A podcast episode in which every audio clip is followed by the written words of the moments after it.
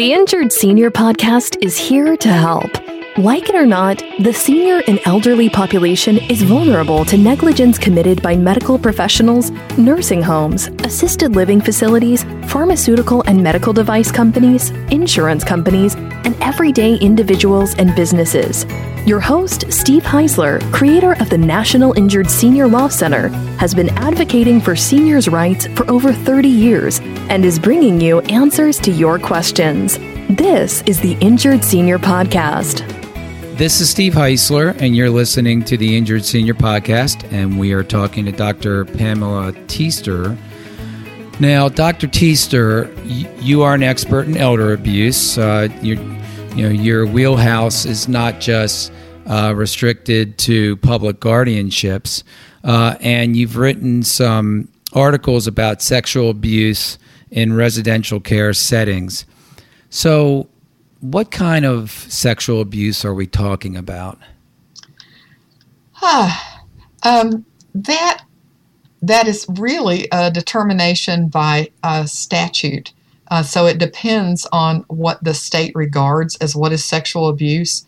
But we, when we did our study, and I did that with um, the, the, the wonderful Dr. Holly Ramsey Klawsnik, um, she she and I used a a wide definition um, of what sexual abuse was, including kissing and fondling, as as um, you know, as touching, not just rape, but a wider definition, and ultimately left it up to what the state adult and, and we did this through Adult Protective Services. So whatever APS said sexual abuse was in the states that we studied, that's what it was. Okay, and I mean, how prevalent is it? Uh, how much is it going on, huh. to the best of your Good knowledge? Good question you know I want to know that. Um, I didn't. I have not conducted a prevalence study. My my studies are generally more on the intervention, investigation, outcome side of things. Um, of the people who have done the work on the prevalence of this, 0.5 percent. One study got up to like uh, it's the one I ever saw that was the highest was about seven percent. So it's not a huge number, but again, um, we know that there are underreports of abuse. If this one, and I've written it, is the most taboo of all the kinds of, abu- of abuse, then wouldn't we expect that this is the most underreported of all kinds of abuse? Now, in your in your uh, research, did you find that it was more from staff or other residents, or kind of like a mixture? Other residents. Really? Yes. Okay. And yeah. can you get? Do you, want, do you want to know my take on that? Yeah, oh, sure. That's that's why we okay. have you on the show, Doctor Teaster. I guess you do. Um, so here here was an interesting thing we discovered, and then we could talk about that a little. So mm-hmm. what we mm-hmm. discovered was when there was an allegation of sexual abuse by a resident in the facility, that was generally substantiated when there was an allegation of sexual abuse by staff in a facility, that was generally not substantiated by APS. So it was surprising that um, there was a reticence. I'm not saying necessarily that staff are sexually abusing residents, not anything, not anything like that. But I am saying of the cases that were reported to APS, there there were often more allegations coming in of sex abuse by staff but what came out as substantiated were, were was sex abuse by residents. Why, why do you think that is? Um, I, I knew you'd ask that, um, and I wrote about it. I think it is easier for. Uh, I think I think it it's a difficult it's a difficult uh, report to investigate. I think it is easier to substantiate abuse by a resident than it is by a staff member um, for one thing. Um, and there, when, when you use an expansive definition of sexual abuse, I think there just would be more sexual abuse, but there are more residents involved in a facility who might be sexually abusing than there are staff who might be sexually abusing. But I think, you know, when there's a, it's a staff member, it's more difficult to prove. Um, uh, I think some some facilities um, are are hesitant to report a staff member. Some, most are not, but some are. But that accounts for part of that problem. Yeah, um, and it's just easier to wrap your head around. Yeah. Um, and but you know, for the two of those, the solutions are quite different. So if you found in a national study like we did that the predominant sex abuse was by residents, the remedies are quite different from those for staff. I did well, also find in some of the work we did some racism. This was again, this work was ten years ago now, but I, you know, but uh, perhaps sometimes staff members were blamed more readily. It was just surprising. Some of the staff members who who were blamed and then went to courts were sometimes more often not a very diverse population, but not always. I, I was just surprised that uh, sometimes it was the black orderly, and I thought, hmm, I just I'm wondering that that really yeah. could be the case. Not a big enough sample to make any profound statement about Steve because it was all a small number, but it was just I just add that I added that in the mix of some early work that was done.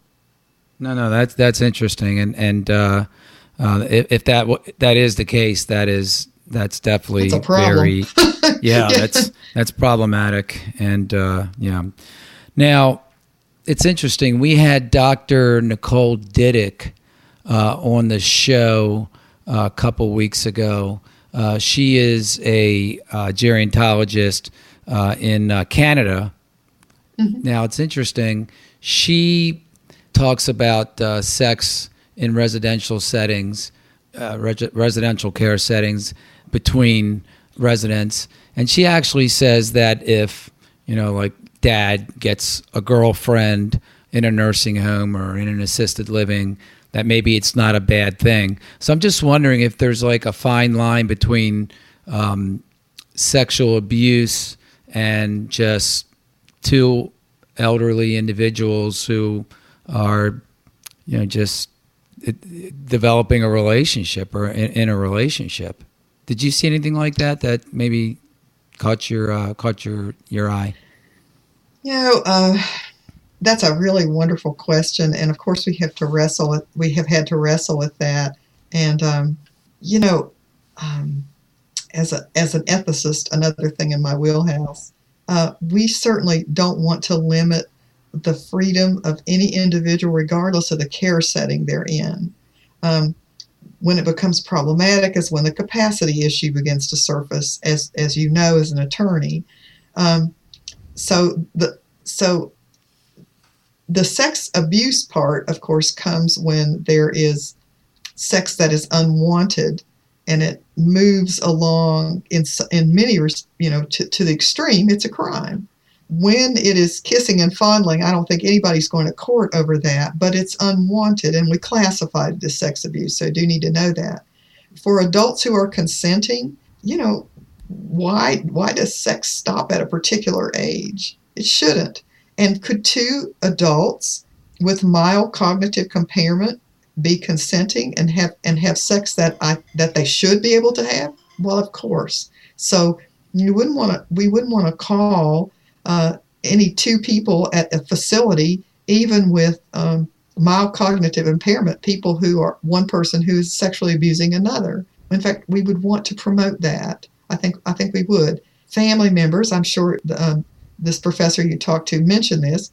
Some of the problems lie around the family members who have right. a problem with that yep. for a whole lot of reasons. Some care providers have a problem with that for reasons we may or may not discuss on this uh, podcast. But okay. but we want to promote.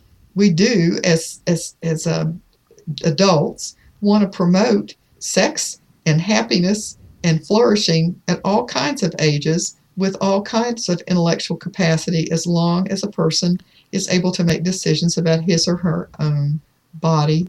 Um, that's what we want. No, it's it's really thought provoking, and uh, yeah, it's there's no easy answer as to you know it's it's something obviously comes, we're getting. You know, it even comes up in guardianship. Uh, often, you know, I think the guardians even have a question about you know allowing should they allow an individual under guardianship to have sex with another person. You know, I think they struggle with that one. And the answer is, as you, as I know you know as an attorney, it depends. Yeah, well, if it's someone with Alzheimer's or somebody, like you said, is cognitively challenged or impaired, it gets a little more fuzzy. Sure. Yeah. Well, Pam, I know you feel like you've just been interrogated by Mike Wallace. I want to thank you for taking the time from your busy schedule over there at uh, Virginia Tech to be with us today. Uh, and all kidding aside, uh, that's really good information that you uh, just gave us, and um, I'm definitely going to want to have you back because there are so many different topics in your wheelhouse and things that you really do have a lot of expertise uh, on. Yeah, that I'll, uh, I'll I'll tell you one right now, Steve, that I'm working on. They're all they all have relationships to each other, as you Sure. can imagine. I know your uh, listeners will recognize that.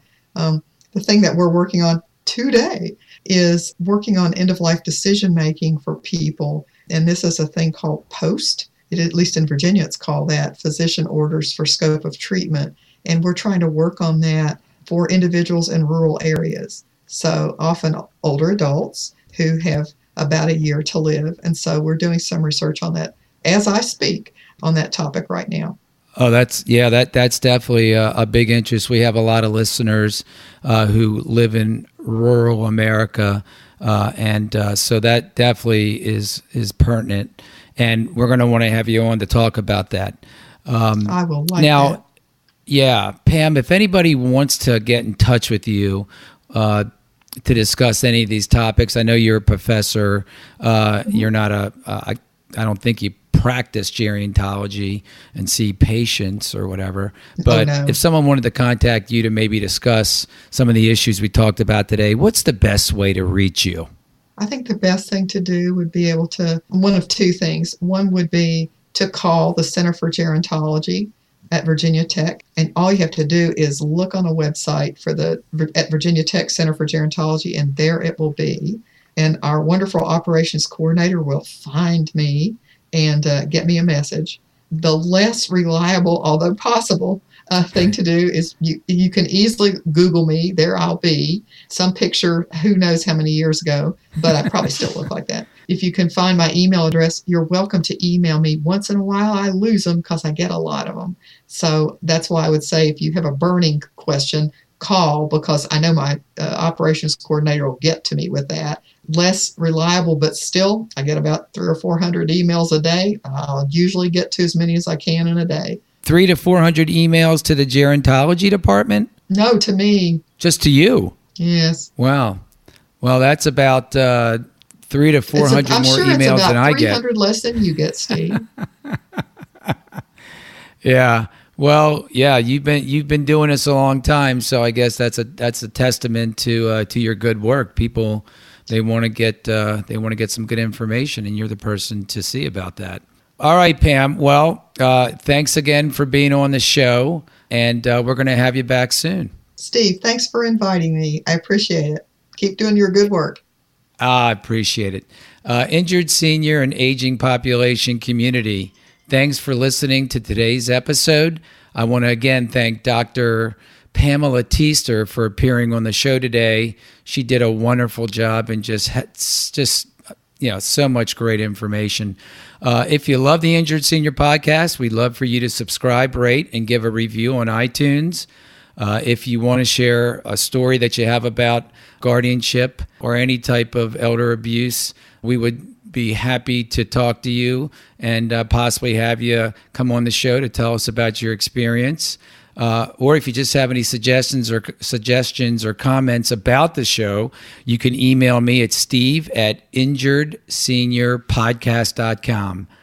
Uh, I definitely respond to all emails and would love to uh, to chat with you or or exchange uh, emails.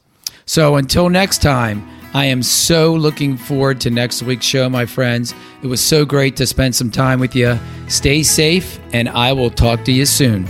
Goodbye, everybody. Thanks for listening to the Injured Senior Podcast. If you enjoyed the podcast, please rate, subscribe, review, and share on Apple, Google, or wherever you get your podcasts. Connect with us at injuredseniorpodcast.com and sign up for our newsletter. To find out more or to get help at any time, visit injuredseniorpodcast.com or call 855 622 6530. That's 855 622 6530.